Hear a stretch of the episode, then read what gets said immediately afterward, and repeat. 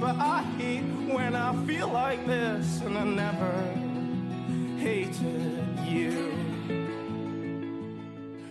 Neurotica is a weekly podcast going to the deepest, darkest parts of the mind and bringing them to light. Topics range on mental illness, behavior, and perception, and more. Please be warned many episodes contain trigger warnings. If you ever have thoughts of suicide, please call the suicide hotline at 1 800 273 8255.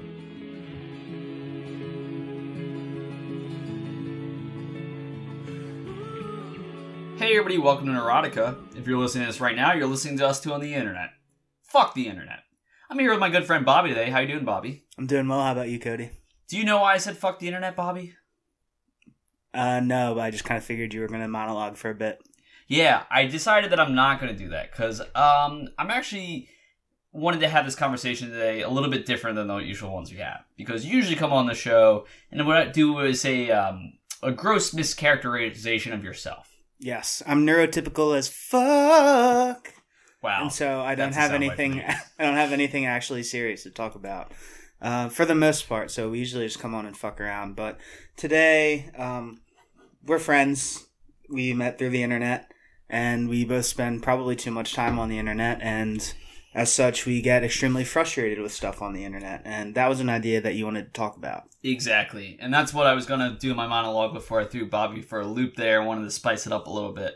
But yes, essentially, Bobby and I would be the kind of people you would consider to be too online, air quote, air quote. Um, and we also are in this community on Twitter where we get angry at people we don't even really know or mad at people we do know because they're not operating some rules that we think Twitter should constant stupid battle within our heads. But recently I was watching the show Silicon Valley, and while I was watching Silicon Valley, they in the later season get to this idea of a decentralized internet. And what they're trying to say is take the internet away from the providers such as Google, Amazon, and such as those and give it to the users themselves. You know, it's what they're calling a decentralized internet. All the data lives with the users, so no one person has all that power. Um, but what I was thinking about was they were trying to talk about this internet like it could be this beautiful new thing, what the internet always should have been, this beautiful, customizable, central, but at the same time separate, you know, with the users. And I sat with that idea for a few days and I thought to myself, what the fuck do I want the internet to be? Because right now it's already controlling every element of my life, but I don't like it. So I wanted to bring Bobby on the podcast because even though we usually fuck around, he and I, although we have disagree- disagreements from time to time, we for the most part think very similar ways and have very similar interactions with the internet. And with certain news such as Twitter playing around with their own likes and retweets, which we feed off of and live off of, please do not stop liking and retweeting us. We will die Retweet this episode. retweet this episode and all just like in general just looking through our own group chat and realize how much of our stuff is just centered around things that are from some other left field of the internet and we just care about it so much. So bobby talk to me a little bit about how many places you touch the internet not just in the sense of like you have a facebook twitter instagram but you have multiple different you know blogs and other things that you like to do. So talk to me about your relationship with the internet a little bit. Well, I mean, I basically spend my entire day on the internet, whether it's um, using the internet for our group chat, whether it's uh, on Twitter, which is where I get most of my news and most of the things that I laugh at. So most of the things that make me angry and most of, most of the things that make me smile. Um, and then if I have downtime at work, I'm either um, reading something on a website like The Ringer or something like that uh, to pass the time, or I'm on like a Amazon Kindle reader, like through a web browser. So, and then I mean, obviously, also a lot of the work that we do um, at our jobs is on the internet. So, you, there's really no separating yourself from it unless you kind of want to live an entirely different life that's unrecognizable to the one that you, or I mean, the one that I, the one that you, the one that any of the listeners currently leads. Yeah, and I think, you know, it's not too surprising or special to say I picked up slang from the internet, but I feel like even the way I talk now and form ideas, there is this kind of pause of how can I shape it for the internet world, especially with Twitter, where you're writing things that you, you know, I mean, the whole idea of Twitter is not so much uh, just posting my day to day, it's pandering and hoping that people will tell me I'm good at something. So when I think of you know how I interact with my life now, I'm doing podcasting and streaming, and you know I, the old dream was stand up, and that's just standing in front of people. But you know I have a different voice and different message in each one of those things I do, and then got just a general Twitter presence. I do have our group chat, friendships, like stuff like that. Then you have Facebook where I just tell my family members that they're wrong about Trump and other shit like that. Like there's a different layer to each one of those. But at the end of the day, I am a completely internet person. Something that pisses me off so much. And then when somebody says decentralized internet, it's, it's what the internet's supposed to be. I don't really know what that even is. Is that even different? I mean, when you talk about decentralized internet, I know that's kind of a fantasy idea from a show, and some you know nerd out listening could send me an article like this is what it would be to be great. But like, I I think the internet is such a terrible place, but at the same time, I don't think it can get better. I think it's just a you know we talked about this a little bit last week, Bobby. It's just a reflection of society, and if I wanted to say what do I want the internet to be, I would just describe things I want in my own life on an online forum, essentially. Exactly. When you say a decentralized internet from Silicon Valley, when I think decentralized, I generally think about something like Bitcoin, um, which is less about taking things out of the hands of corporations like Twitter or Google or Snap or Facebook or something like that, uh, and more about taking the power of you know spending and creating money away from a government. Um, but it, the decentralized internet, as you describe it, taking away from those corporations and things and putting it in the hands of the users, the corporations, um, as far as content creation or moderation or things like that, they can exacerbate the problems like um, Twitter, you know, lets Nazis run rampant for the most part outside of a couple um, specific people like Milo Yiannopoulos or Alex Jones, people like that. Wow, I can't believe you pronounced that name right. Alex Jones. That's a hard one. I know.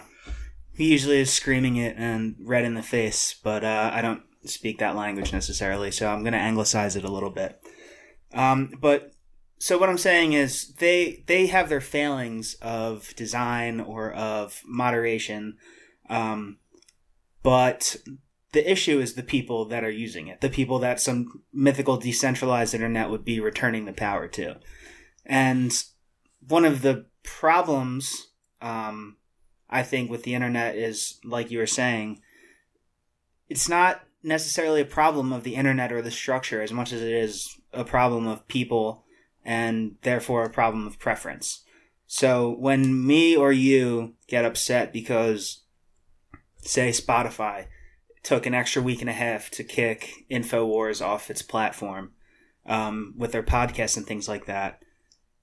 There's a whole other contingent, not even of InfoWars psychos, but of your libertarians or whatever like that, that think that it is better for a business to just allow free speech the way that a government has to allow free speech as a business model and for society. So we may say we don't want them to have that platform to talk to people where they may be able to find some disenfranchised or vulnerable minds to convert to their insane way of thinking. But the opposite side of that coin may be someone saying letting them get that exposure is giving themselves enough rope to hang themselves by. And it's making them look ridiculous and platform themselves with their ideas and the way that they act and think. Well, and that's part of you know what they were talking about in Silicon Valley, where they're like, well, you know, there's no censorship; it's open. It's supposed to be. Here's what I think is actually going to happen if something like this were to ever to come and be. The internet would be new, open, reset, and then it would become the exact same thing it is right now. And part of the reason why that is is because if you look at psychology, which I don't get too into because I don't actually know what I'm talking about. I just have this podcast with about depression. Um, is that like if there ever was like a nuclear scenario, like an apocalypse zombie scenario, Nuclear. nuclear. It's pronounced nuclear. Um, there wouldn't It's be. nuclear.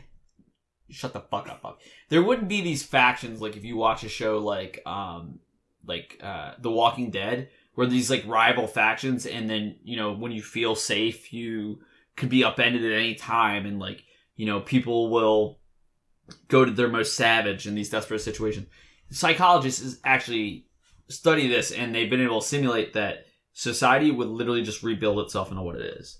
And it's put such into my mind that we are just hardwired to operate one way that the internet would just do the same thing. I think the internet has already done that. Where the internet is only different from society is anonymous and doesn't tie to anything physical. Now, obviously, there's ramifications if things on the internet meet your physical life still could happen, but the only thing the internet allows us to do is stretch a little bit more into who we are without really saying who we are. And that's one thing that, you know, we keep getting upset about is we interact with people on the internet and then somebody will tell us, well, they're a great person in real life. And we get so incensed because we know, like, the way I act on the internet, even at my most ridiculous, that's still somewhat in the range of who I am. So when I see an asshole on the internet, I think you're an asshole in real life too. And then people are like, no, he's a real great guy in real life. Then he shouldn't be an asshole on the internet. Yeah. I mean, it's a failure of empathy, I think, um, that causes a lot of people to act that way on the internet. Um, I wouldn't say that we're immune to that. I'm sure that we're No. assholes to people. Oh, I'm a complete asshole. if we find some kind of someone that is obsessed with the Ir- Iraqi dinar being revalued and they're like a QAnon conspiracy nut, like we're definitely dickheads to them. I doubt that you could say that we treat them like we see them as a person. And I would just say, like, I'm an asshole, but I think more people need to just accept that if I'm an asshole online, I'm an asshole in real life because I believe it's true. Now, you and I have been arguing lately because you're like, well, no, you're not a bad person because of things. I'm just going to always assume I'm a bad person, so that doesn't really help us here. That's part of the reason why this is Neurotica. Listen to the podcast right now. Um, Like and subscribe. like and subscribe and retweet and share. Um, but at the same time, I just find it really hard to believe that you could disconnect to a certain degree. I know people have done some really weird things, like posing as different genders, races, um, you know, people pr- posing as animals to some degree.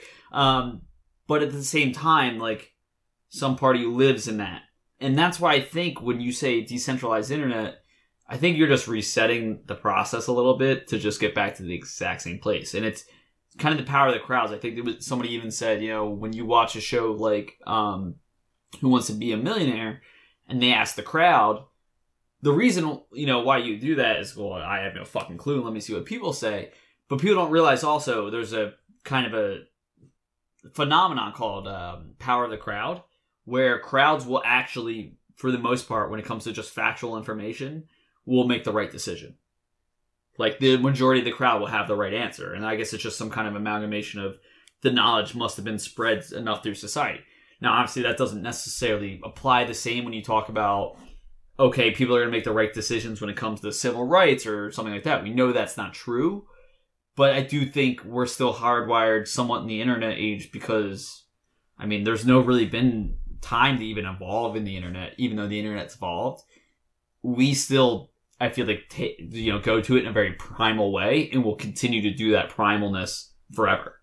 Right. And we sorry. No, take your time. I, it's a, it's it's such a weird thing because like I wanted to talk about this because it wraps up my entire life, but I didn't want it to be old hat either, and I think it's hard to put into words, you know, to even criticize or compare and contrast something that is us. Like if you told me to log off, I say fuck you, I will never log off. But then you ask me what has Twitter done for you, I will say ruined my life, and that's not true. I met you as a friend. I met many friends it's actually been one of the greatest tools in my life. But there's such a, a dichotomy. You're one of the greatest tools in my life, Cody. Yeah, and I can't wait to um, tool you down later. But that's not, you know, it doesn't help enough though because it's just such extremes. You know, it's like the extremes of I met my best friends on the internet, and then the extremes of I go to the internet and some 12 year old calls me a slur that I've deemed not to be worthy to say ever again because the internet taught me people are getting offended by it and it's wrong. And it's just these goods and bads that keep bouncing off the ends of my head until I'm like, am I making a positive impact by being on the internet or is by being on the internet just inherently the worst thing you could ever do with your life? Yeah. So I think that there is a an aspect of maybe a sort of addiction, um, or and at least an inertia of how would I spend my time if I wasn't always on Twitter, always reading articles, things like that. That helps keep us, you know, connected to the internet. But I think that ultimately, if we didn't think that it was ultimately a, a good force in our lives, we would not spend as much time on it as we do. Um, like you said um, about the maybe a 12 year old calling you a slur that you have decided not to say, I think that the internet has hopefully made us more empathetic people. I shudder to think about where I, a 28 year old who went to a private high school and used to be a huge fan of Barstool, what my thoughts and opinions would be right now if it were not for Twitter exposing me to the thoughts, opinions, and experiences of black people, of women, of trans people, of gay people, of immigrants, things like that. I don't know who I would be. I do not think I would like that person very much. Um, I also have no idea what my sense of humor would be because, like I said earlier in the episode, a lot of my sense of humor has been completely shaped, um, you know, if not airlifted and like wholesale into my brain by the internet. And I thoroughly in, enjoy that sense of humor, obviously, even if maybe some other people don't. So I, I do think that it is ultimately a force for good.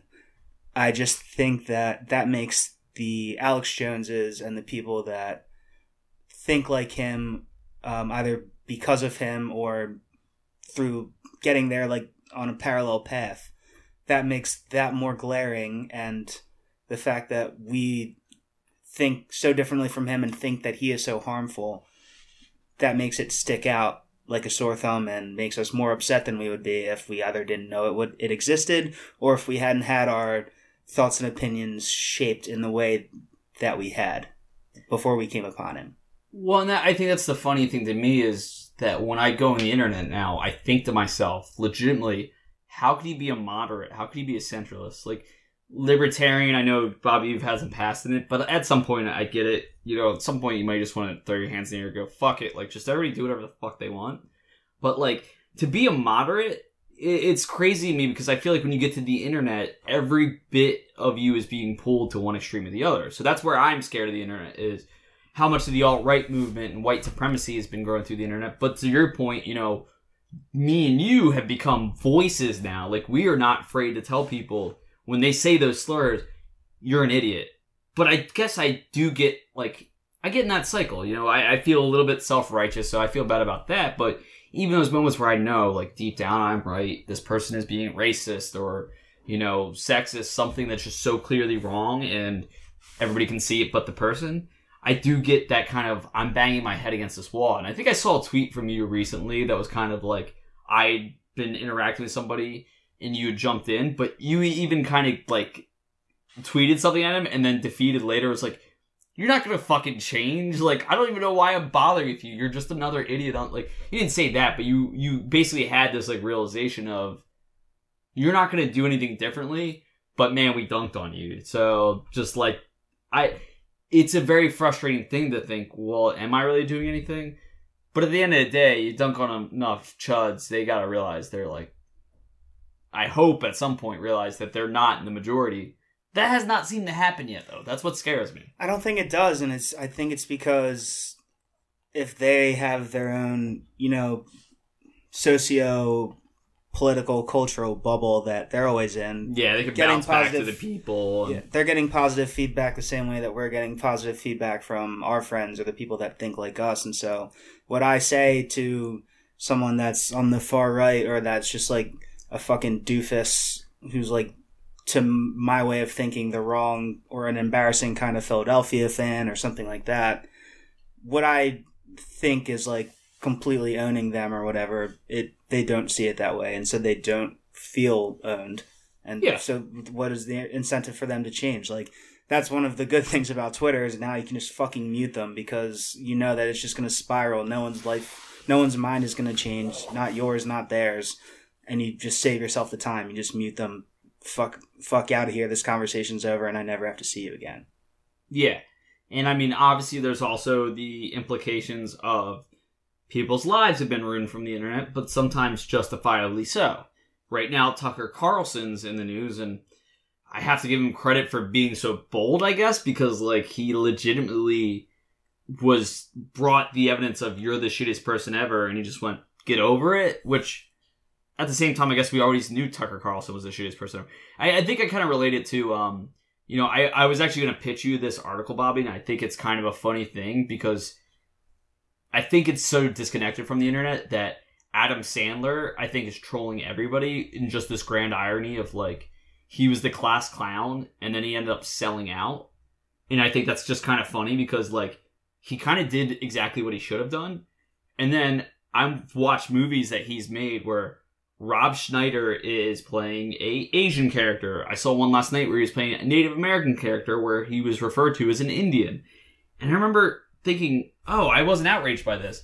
And then I remember thinking as well, because of the internet, no one is outraged because everybody in their head went, yeah, Rob Schneider would do that shit. He doesn't even vaccinate his own children. He's a huge dumbass. Like, whereas, you know, we talk about, like, uh, was it Mickey Rooney who was like Breakfast at Tiffany's? He played an Asian character. It's like an iconic racist thing. Like, that lives in such a bubble in itself in a time period. But now it's like, Rob Schneider could play any offensive character, and that doesn't upset me because I was already yelling at Rob Schneider. Like, it it doesn't mean that you know I'm any less offended. It's just that I kind of saw it coming, and I just think that's a weird like microcosm of all of it. Yeah, Adam Sandler is a really interesting case study in the way that culture has evolved because obviously, probably faster than anything, comedy um, or a style of comedy or a joke can go out of style and look bad five years later in a way that maybe a drama won't. Just aside from maybe the, like the artist. Like that was a stupid fucking movie. Everyone should have known that at the time. But you know, people people in their mid 20s who are about our age saw Happy Gilmore and Billy Madison when they were younger and they were like this is the funniest shit ever. Yeah. If we saw it now, we would probably just be like this is mostly stupid. So he he's interesting in that way because it's such like a juvenile sense of humor that is the way that that came back into vogue in the late 2000s, early 2010s was it was a man child, but it was like a more raunchy, like Judd Apatow R rated man child, not a man literally acting like a child, more a man in a suspended adolescence. So that is one way that he's a good example of the way culture has changed. The other way is that he came up in the 90s, the maybe just the post grunge era, when the worst thing that you could do was sell out. Yeah. And he, like you said, has completely sold out. He just probably got a hundred million dollars from Netflix to make a bunch of movies that who knows how many fucking people are going to watch, if anyone. Um, all he does is go film on location in Hawaii for two months at a time with like all of his friends, make some piece of shit, and like probably does okay at the box office for whatever fucking reason I can't understand. It doesn't really matter, but like you said, that's exactly what he should have done, not only for himself, but because now everyone on the internet is selling out. Lori Loughlin's Lori Loughlin and um, what's her name? Yeah.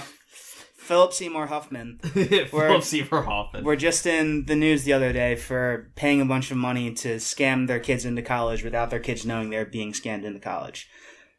Um, Lori Loughlin's daughter is like a makeup YouTuber. She didn't need to go to college. She all she had to do was sell out her personality because she's like a young, kind of good-looking girl who's, I guess, good at makeup. Like it's all selling out is all anyone is trying to. You would fucking sell out in a second. Yeah, and I think it's it's a thing though. It's like I want to sell out my way, but at the same time, I still want to sell out. And it's like you try to tweak it, but that was. i I'm glad you brought that up because I was thinking about that today. Where like I'll get angry when a Logan Paul is popular or some other guy on YouTube, Twitter, Instagram. You know, some of the people are stealing other people's content. I get so mad, but like I also believe the market is efficient. So if I say that person is so like lacking talent, and then like me holding myself to this artistic standard, but they have the views and they have the sponsors, like they hit something that I did not hit. So I cannot really be mad at them. I can only be bitter and jealous at the end of the day. Yeah, I think. I mean, uh, the market's efficient. I just don't think that the that I just don't think that the thing that the Martian the market is efficient in finding is good shit. Yeah, and I'll agree with that. I mean, that's It's- that's what mar- makes pop music pop music, and you know the underground stuff that you uh, connect to. Like, I think you know the the common term when you talk about an album and it's not a pop song or a hit single, it's called a deep cut. But I guarantee you, 99% of the people you talk to, when you talk about their favorite artists, they're talking to you about the deep cuts. They're not, like, even if you talk to somebody who's a big Britney Spears fan, I guarantee you they're going to talk about a song that you said, who? What? Like, because you wouldn't think Britney Spears sings it, but they're, like, legitimately, you know, the biggest fan. And I think the market's efficient, but at the same time, it's like, you know, hits are all worth the, worth the same, even if people don't like it the same. And when you talk about like a, a YouTuber or a streamer that's big, or people on Twitter that's big, it's you know, it's all relative to just their rise, and they can capitalize on that. There's no good measure in today's internet of how actually talented good you are, because you know you say, well, these people are watching Logan Paul are 15 to 18. Who cares what they think? But the people who are watching Alex Jones are like mid-aged chuds, and then it's like, oh yeah, us millennials who like uh, this fucking indie music is that isn't popular must be right. It's like, well then why the fuck isn't this popular then? If you guys are the majority, like, and I, have made fun of you before that. Before I think I really pissed you off that one time. You, you were talking about a band, and I said, well if they're so good, then why the fuck haven't I heard of them? And you were like, any band that Cody hasn't heard of is bad. but I was just like, no, I just like the point being that you know it's not to say it isn't good, but if people haven't found it in today's internet, it almost seems that way. You know, even for me, this podcast, like Tammy heard it earlier, you've heard it before. I'm like, this podcast sucks. You're like, nah, people really enjoy it. I'm like, well, then why only 90 people listening to that episode? And you're like, they need time. I'm like, well, the market. And you're just like, shut the fuck up, Cody. Stick with it. Yeah. And that's that's it's such a like mind melting thing when you're especially a creator on the internet.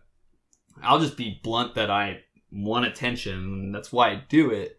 You know, there is some part of me it's like man, it's it's I, this episode has to make it or bust because I've done this long enough. People aren't like jiving with it. How can I keep saying I have it when the proof's not in the pudding? Yeah, it's hard, if not impossible, to talk about things that are popular that you think are bad without sounding bitter or like an old man or something like that. But I do think that the way that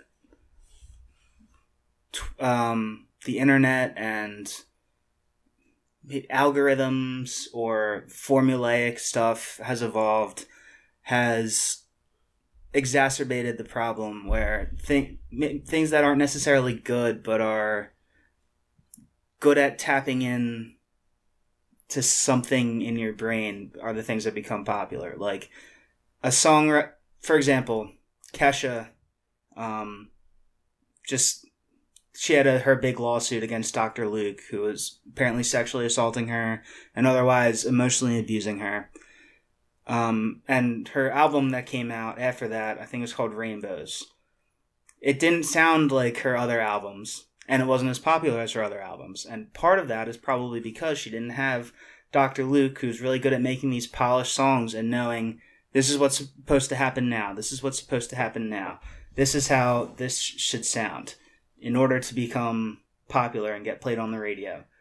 He, she didn't have that. And so while the music was probably more authentic to her, it wasn't made to appeal to people the way that music produced by someone like Dr. Luke or that one guy who wrote like every boy band song, or even Ed Sheeran, uh, I guess, uh, as a songwriter, they know the beats to hit, the formula to do. And I think that the internet is the same way. It's it's about getting clicks on articles and um, FuckJerry is popular and the Fat Jew are popular because they're good at ag- aggregating things that people would think are funny, and their skill isn't being funny, which is what we as creative people would value. Their skill is getting a lot of funny shit so that place, people yeah. yeah, so that people would then come to it. So like Barstool Sports, they've become their own content creators, everything like that, tons of podcasts, videos, all kinds of things. But when they started out, they were just like a lot of other bloggers in the late aughts, early 2010s. They're finding funny stories, putting them all in one place, and trying to put their own funny spin on it. They were aggregators. And I think it's really funny about Barstool that now I have such strong feelings about it, and they always have this pissing contest with Deadspin. I'm 100% not kidding when I say there was definitely a point in my life where I was aware of Barstool and Deadspin, but could not differentiate them on any level. And now that they're they think they're so different when they're to me still somewhat the same is so funny to me. It's just that Deadspin is trying to be more um, you know, little bit journalistic, where Barstool is just trying to be a little bit more like, hey, jump into the fun. But they're both just like these two warring groups of this is how the internet is supposed to work. You know, kind of what we're talking about right now. We, you know, we take our own sides, but it's such an arbitrary fight that, and I'm not kidding if you're a big fan of Deadspin or Barstool. I'm sure even if you like those things, which I disagree with you, um, have changed your life in any way. If we took Barstool and Deadspin out of the internet tomorrow, nobody would fucking blink. You'd be upset, but I can guarantee you not a single thing in your life would ever change because something else is going to fill the void in sense of they're going to create their own version of their internet and you're going to like it. There's something out there for everybody and it, and those things go through cycles just themselves. You know, in advertising, I learned a term recently that, you know, was pulled from Mad Men, but actually we found out in my job is very true is that as soon as you get a relationship with a client, the clock starts ticking of when you lose that client. And that is more true in advertising than some things, but I think it's also true of the internet that the timing on stages is so much more predictable. Like websites can like you know, um, stay through everything that changes. But now the kind of the Amazon model of if you're a, you know, retail company, you you have a ticking clock before you either hit it big or just expand to a lot of other things. It's just I watch the internet now and I go to the same places because I know if I go to this site A, site B, site C, it's going to be all the same thing. But if I go to Twitter, people will tell me the best from site A, the best from site B, the best from site C. And it's funny, I hate a place like Barstool, it's doing the same thing. But what the difference is, is that Twitter is kind of, in a way, the decentralized internet, where the Barstool is the centralized internet. And the only difference is that users gave credit to other users on Twitter, whereas on Barstool, Barstool took it and said, here's your Barstool content. And really, did they do that much wrong? No, they made money off it. What they did wrong, and I disagree with, is content that is, you know, sexist, racist, things of such of that nature. I want to be very clear when I look at Barstool's business model of their website, I hate when they steal from content creators, but I don't think they've done anything more ridiculous than any other internet website, like a Deadspin or a BuzzFeed for sure. When you look at just the structure of their website, they haven't done anything different than some of the sites you do love. Where they went wrong was they were a little too college frat boy for me, and then push those boundaries past what I was comfortable with. And I think Bobby, to some extent, you would probably agree.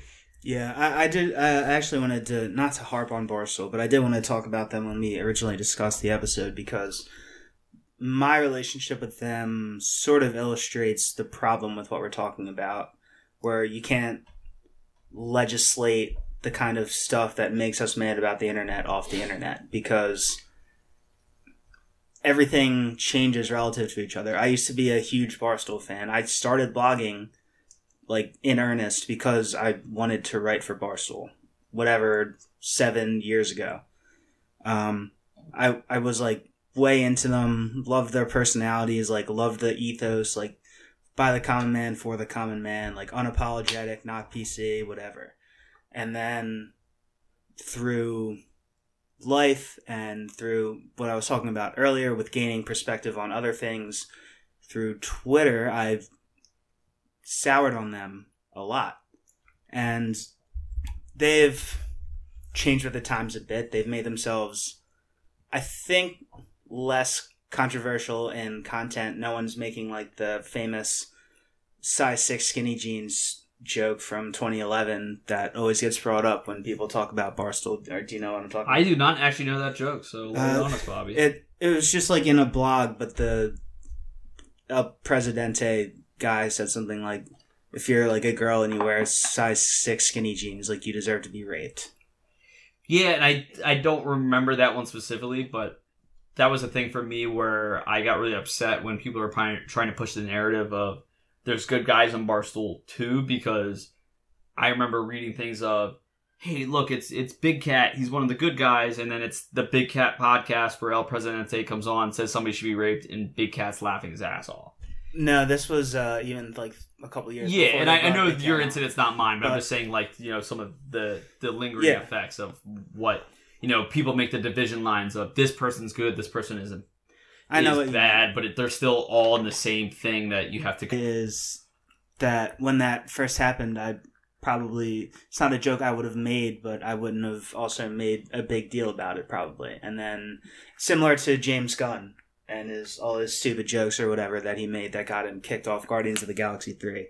It's like those are shitty things to say, but it is a lot easier to say that now when everyone knows like people Yeah. people knew at the time there were shitty things to say and i should have known there were shitty things to say but i didn't and a lot fewer people did and so what i'm what i'm trying to get at is that the way that tastes and what's acceptable evolves. I have no i have no problem calling out and saying that shit's bad. Like they're bad for saying that. To me more of the issue is continuing to be unapologetic about it and not admitting that that is fucked up and you shouldn't have said that. And saying you know that was who i was then and i've changed and Yeah, no, I, I I'm gonna pick up the torch here because I think that kind of plays into what happened, you know, a couple months ago where I'm not gonna get into the details of it, but we found somebody at a prominent Philadelphia radio station had written a lot of things that were homophobic and stuff. People thought I was trying to get the guy fired. What I was trying to get was acknowledgement of, "Hey, man, you're sh- you were really shitty." And you know, it's probably I was had some other edge to it, but at the same time, you know, whether I was trying to get him fired or not, his reaction was to block all of us. He never addressed it. He deleted all the tweets. And that just makes you go, okay, well, is that him saying, hey, I'm a new person and I'm blocking out these idiots who are just trying to rifle out old things? That's very possible. He might be fully in the right and we just, you know, piled on a younger person, but you do want some kind of accountability in the end. I don't necessarily want to say, okay, you said something when you're 18, you should be fired from a job when you're 30, but, you know, it's worth Am I splitting hairs when I say you should apologize for views you had in the past? I don't know, but it's kind of also easy to just come out and say I'm not that person then. Yeah, if it comes up, I think it's worth acknowledging uh, what you said and why you have come to the conclusion that you don't agree with that and you're not that person anymore.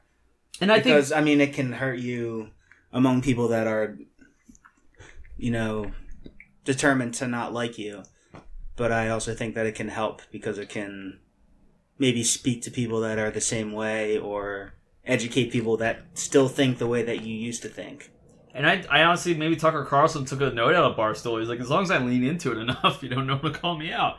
Um, but I do want to really like hit on this one point though. We live and die by the moment on the internet. So we're talking about obviously the, the moments of the past that were, you know, real negatives for people, and you know, to say even now though, when you talk about it, James Gunn, he has legitimate accomplishments on the screen that do not relate to Twitter. But when it comes to a lot of Twitter personalities, we live so moment to moment. The thing that gets you famous, going viral just once, can get you famous. I think you do have to somewhat live in the world of one moment could take you out as well. And I, I think the example for me that keeps popping up is Jimmy Fallon. I think right now with his talk show is one of the worst late night talk show hosts I've ever seen. He's horrible. And you could say, Cody, you're being bitter here, but you have to understand we all know, everybody who loves him or hates him knows what his formula is. He is not trying to create a good show. He's trying to create moments within his show that one of them will hit and make him go viral. He does not care if his interview with Charlize Theron about stepping out of roles where she was going to be like pretending to be uh, somebody she's not or something like that. Isn't she the one who like recently like was going to play um, like an Asian woman? I could be getting her mixed up with somebody else. I'm assuming that you're thinking of Scarlett Johansson. Oh, Scarlett but then Johansson, She, but then she wouldn't have stepped out. Yeah, Scarlett Johansson. Sorry, he's a Charlie Theron. I actually do really like Charlie Theron. But I'm just saying, like, nobody is going to Jimmy Fallon for heartfelt moments. And he took such a risk having Donald Trump on because he was like, well, "What if I just get this one moment?" You know, he doesn't care about an entire product. He cares about hits, and he'll take his ups with his downs. But on some level, you have to respect that because he's saying I can stay relevant just enough in my short periods of time. Where I disagree with that is that Jimmy Fallon's a fucking hack, and every time he exists in the world, I do get very angry, and there's nothing I can do about that, and that's a me problem. But that's just another way in the internet because I don't choose to watch Jimmy Fallon, but Jimmy Fallon comes into my life a lot, and that's another thing that I wanted to talk about is how we rile each other up too. Yeah. Like we have muted people on Twitter, but we have a group chat where a person comes in and goes, "Who wants to get angry today?" And in the back of my head, I'm saying, "No, I don't," but I'm like, "I gotta know." And I do want to connect what you just said about Jimmy Fallon, and I would throw in like James Corden, Sure. and this carpool karaoke, shit like that. Which Back becomes to- spin-off shows too. And i we can just connect that back pretty easily to what we were talking about uh, with algorithms and formulaic stuff um, being designed to become popular, and that's why Imagine Dragons gets to be famous and Sheer Mag doesn't get to be famous because they know how to make the parts of your brain light up just by like not even putting any passion or creativity into it or anything. Yeah. They just know they know what they have to do and they do it and it works. Yeah, and I mean, you can you can look at careers of like Jay Z, and Jay Z is legitimately good, but after a while he learns the algorithm, and I can't even call Jay Z a sellout. He's just perfecting his craft so many different times. I don't want to listen to any Jay Z songs ever. They are not good to me, Yeah. but I acknowledge that he's really good at what he does. Magna Carta Holy Grail is formulaic Jay Z uh, oh, for sure. absolute most. All it's just like Vino Basquiat. like all he, he probably talks about. I feel like he talks about Basquiat like every other line on that entire fucking album because he knows that that's what wealth sounds like and it's aspirational. Yeah, But- and I mean he does it well. I mean, and he even lives it now. He does. Jay Z does not need to rap for any of us. Jay Z raps because he's like, I can do this and get it popular. Like, I mean, he. Why wouldn't you? It's good business. I mean, that's what this is for Jay Z. This isn't inspired music. This is good business. And I- in his, and in his defense, um, probably the more important part of that particular album was that he had to deal with Samsung or whatever um, cell phone company it was, where Yeah, they the album would come preloaded on the phone, and they bought enough copies just for that purpose to make him go platinum. So the actual album was less important than the business behind the album in that case.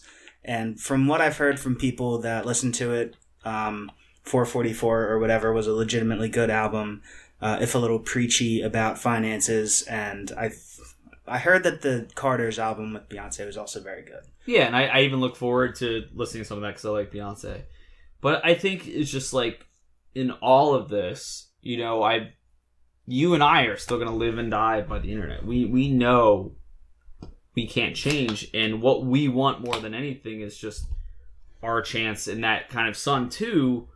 But there still is this part of me. It's like if I can get big, I can do important things but it can also destroy legacies if you get it wrong. I mean, Kevin Durant, the one of, if not the best player in the NBA right now, he is considered so corny, partly because of what he did, you know, leaving the Thunder to go to the Warriors, but every single moment that I've seen anything about him is not about now a cool dunk or a great three pointer or his play.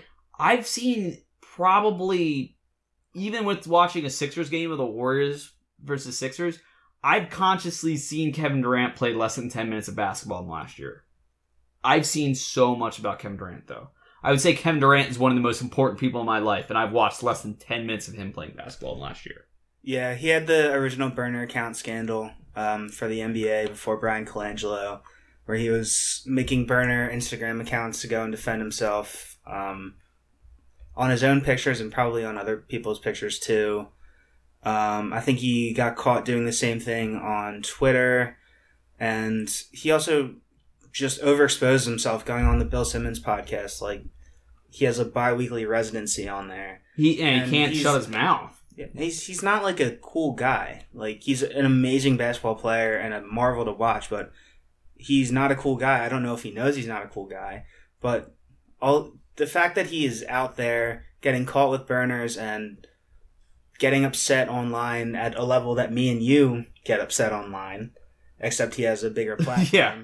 It just like reflects so poorly on himself. Where I should be saying, this guy can, you know, block shots like uh, Rudy Gobert and also hit like a one-legged Dirk fadeaway. But that's not what I think about when I think about Kevin Durant. Yeah, and, And that might also be a me thing. But it's also the reverse of what we just talked about Jay Z. Like Jay Z, I'm not going to actually even attack his talent, but recent albums are formulas, and he gets big.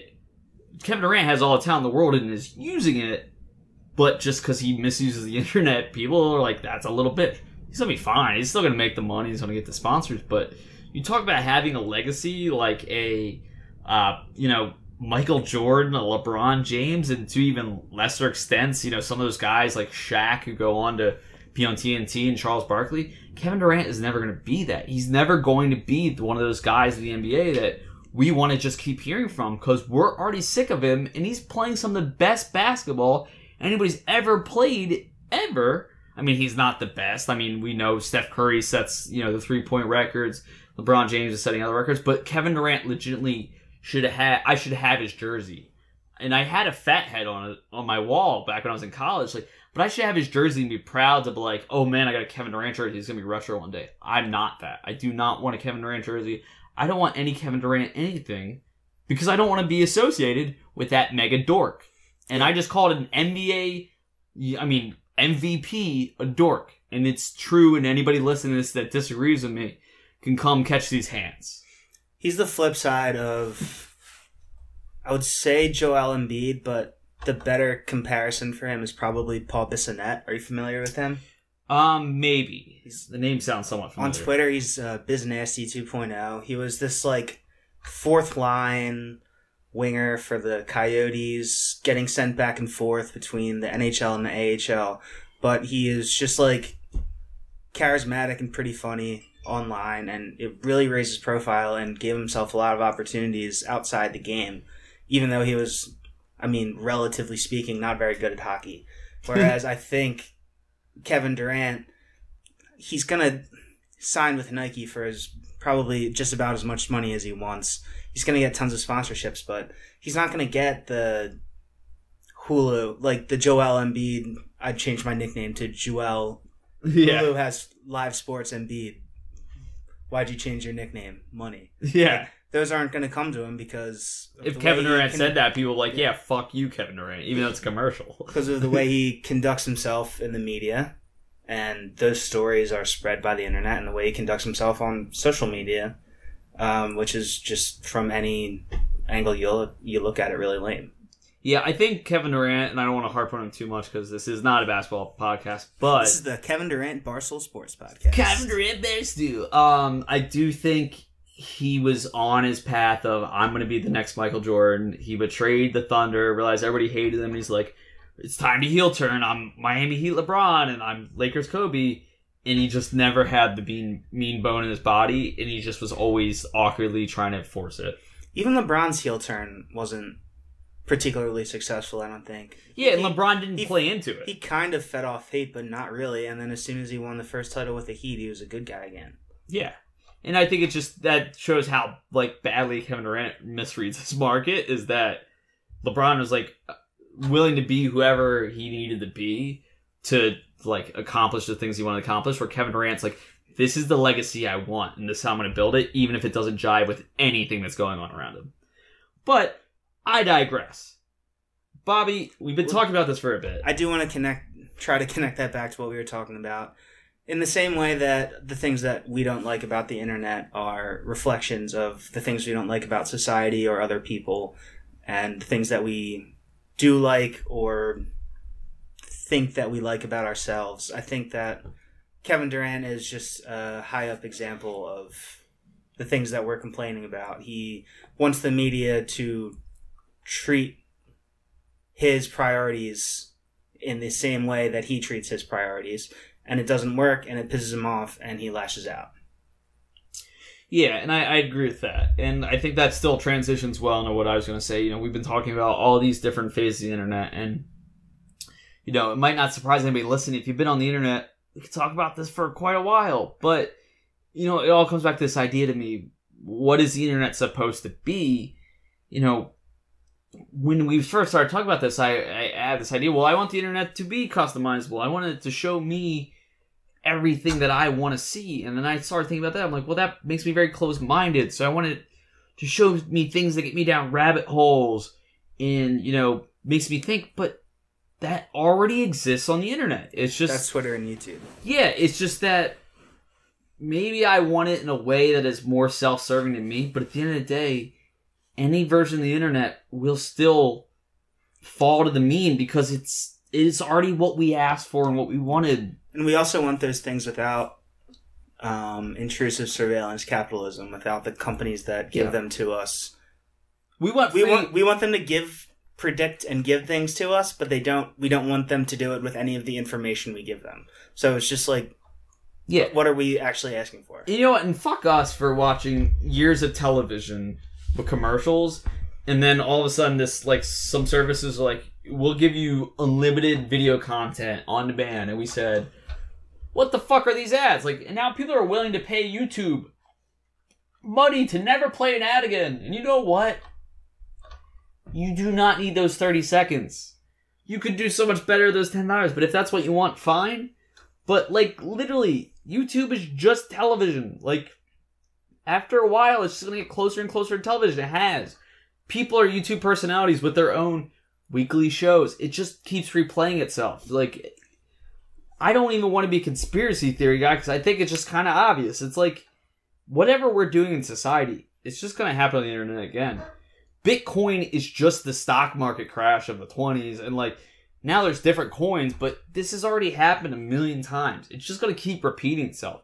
The internet is not a special portal magic. It just allows us to connect to other parts of the world and show them this is how America's been fucking up for the past couple years. How about you guys? Like that's really all it is. Yeah, the things, the things that we don't like about the internet are the things that we don't like about the world. Yeah. There's, it- there's no, there's no getting around that. so yeah, Bobby, what's the perfect internet for you? My guess would be an internet where both of us are famous. For me, it would be an internet where I'm famous and you're not because I am constantly going to try to one up you. Okay, that's fair. I don't know. The internet worked out pretty well for me. I mean, it got me to write an article on my favorite website. Um, I mean, I met my girlfriend on there. I met a bunch of good friends on there. Uh, And that I is the- find a lot of good music on there. That's the definitive perfect- ranking of Bobby's life. One, Ringer article. Two, girlfriend. Three, friends. yeah, basically. I mean, my perfect internet is probably a, a a version of the internet which is just a version of the world where I'm more successful and maybe I muted the right people and I know that I muted the right people, so I got the satisfaction of doing it. I guess my version of the internet, and it's it's so elitist, but it's just like it requires an IQ test to log in the first time. I don't know, man. That's I just- eugenics. yep, sure, whatever. I, there's my heel turn. I just I, Classic liberal. or at least you have to take a test on the internet or some shit. Like I don't That's know, Jim man. Crow. whatever, dude. I'm just sick of see- people. Like, I saw a tweet the other day where some like Philadelphia sports guy was tweeting about. It was Les Bowen was te- tweeting. Does anybody having trouble with Napster? Which is a hilarious internet case study in itself. But then some dude even replied to him, showing somehow you could get even more obsolete on the internet by tweeting at Les Bowen when he's asking people about Napster who he thinks are good running back options and says, "Do you think they bring back Ajayi, but he spelled it Ajay?" Like that's that's mind boggling to me and makes me laugh my ass off because here's a person who's so outdated on the internet using an app that nobody realized exists anymore. And here's another person who says, Les Bowen talks football. Let me not read anything he just said and ask him this question wrong. Like, that's just so. That's the internet. The only, not the only, but some of the only legitimately funny things left on the internet is just failure and schadenfreude, or however the fuck you say that word. Yeah. It's just the ratio. And like we- we watching someone get fucking ratioed into oblivion, which Twitter is trying to take away, or you know, watching um, Bryan Colangelo get brought down for the burner scandal. Like that is hilarious. Yeah, I mean, we talked about it earlier, and I th- still think this is the last like hilarious, like legitimate irony these days are people on Twitter who are like, "Oh, you treat Donald Trump bad because he did this thing. Well, what about when Barack Obama did this thing?" And we all collectively go, "Fuck Barack Obama!" Like just this this idea of these ratios and the the best tweet I've ever seen. You know, every day on Twitter, there's a new main character you know, there's one main character per day.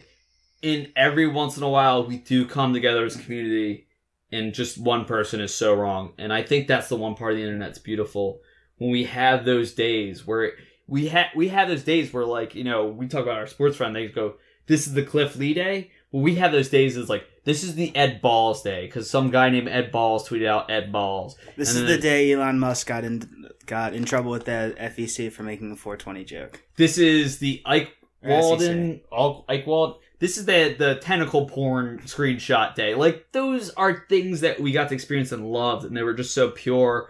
They weren't political necessarily, some of them, but like they were just ridiculous, and they were moments that could happen in real life, but we got to all see it crash and burn together. And that's the true beauty of the internet. The end. No, the internet goes on forever and we're all going to die by it. So, Bobby, I think that's a pretty good place to stop. What do you want to plug on the internet? Um, follow me uh, at booby underscore styles. It's a Friday Night Lights reference. Would you Uh, say if people follow you, everything will be all right? Would you say that you'll be the one to tuck them in at night? And if you ever leave, that you could guarantee they'd never find somebody like Booby. Yes, I would say that. Uh, also follow at classes boring um, and my blog at medium.com slash at classes boring. Um, I just had a couple in the last couple of weeks. One about how Adam from the Bible is canceled. Uh, one about how the Democrats need to condemn fake friends in Congress. And I will have uh, soon another blog out uh, about basketball that the basketball editor at The Ringer uh, responded to by saying, quote, We are not taking freelance pitches anymore. Thanks, man. Great. That sounds real shitty. Anyway, um, if you want to follow any of my accounts, just listen to one of the old episodes where I already pawned them off. But uh, please follow me on twitch.tv slash Coderan. I'm trying to make money off of playing video games, which is my original dream as a kid when I was like three or four.